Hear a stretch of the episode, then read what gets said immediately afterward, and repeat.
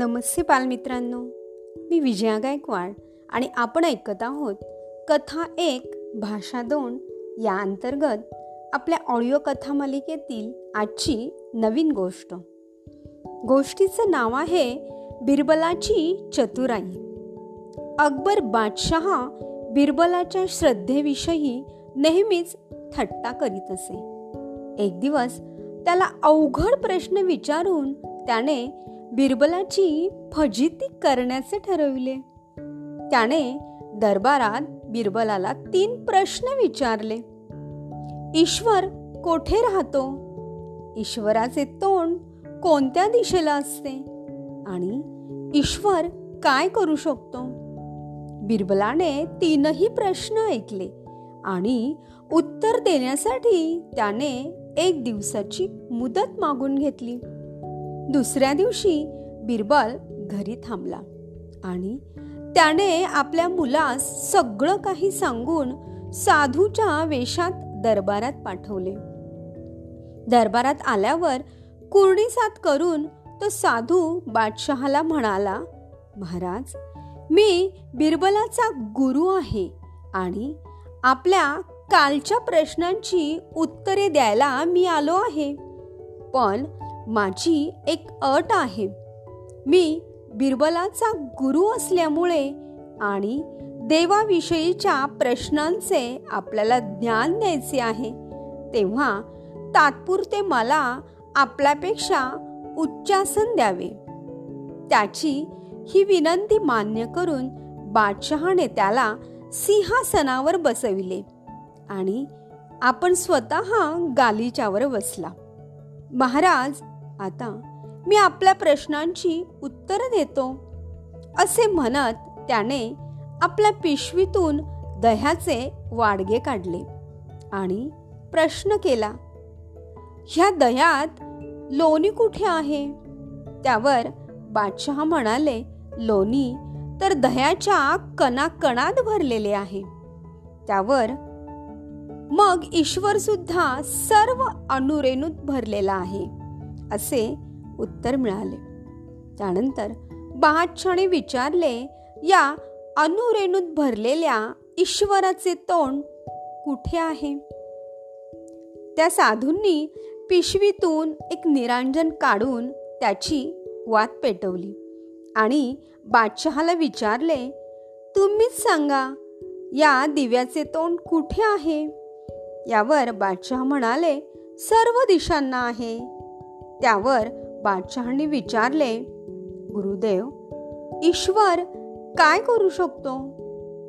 त्यावर साधू वेशातील बिरबलांचा मुलगा म्हणाला हे बादशहा ईश्वर काय करू शकतो याचा अनुभव तुम्ही स्वतःच आत्ता घेत आहात. एवढा मोठा सम्राट गालिच्यावर माझ्यासमोर हात जोडून बसला आहे आणि मी एक सामान्य माणूस सिंहासनावर बसलो आहे. इतके बोलून आपली भगवी वस्त्रे काढत बिरबलाच्या मुलाने स्वतःची ओळख बादशहाला करून दिली. बादशहा पुन्हा बिरबलाच्या हुशारीवर खुश झाला. तर बालमित्रांनो अशी होती ही आजची बिरबलाच्या चतुराईची गोष्ट. आता ऐकूया हीच गोष्ट इंग्रजीतून name of the story bright Birbal Akbar often made fun of Birbal's faith one day the emperor decided to put his Wazir Alam in a tight spot by asking some tough queries.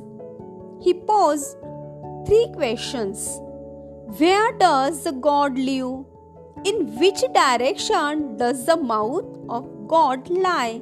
And what can God do? Birbal sought a day's time for providing answers.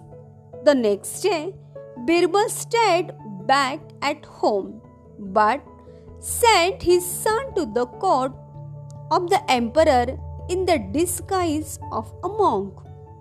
Birbal had briefed the son about the emperor's questions and how to answer them. After bowing before the emperors reverence, Birbal's son said, I am Birbal's guru and have come to reply to your questions.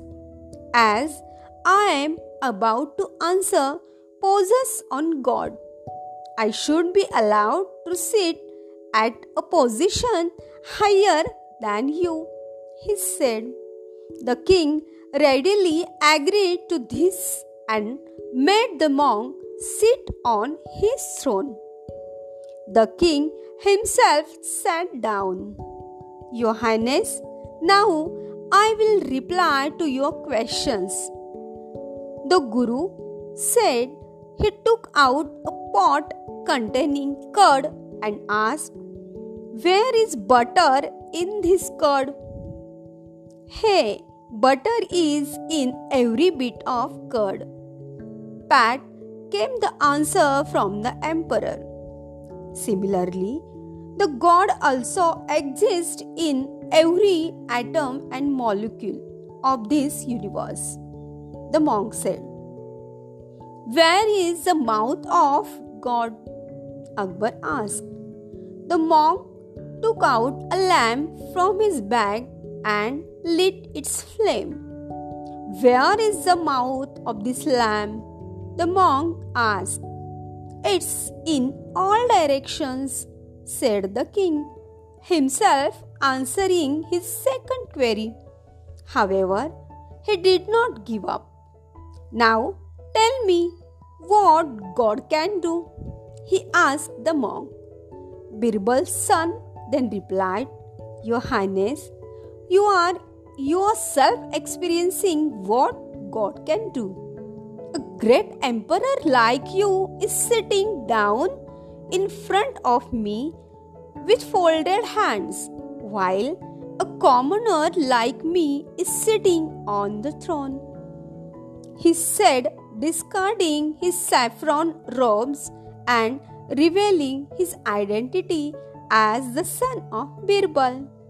The emperor was again happy with intelligent Birbal as he got fitting replies from his posers. Moral of the story If there is faith, there is God. Thank you.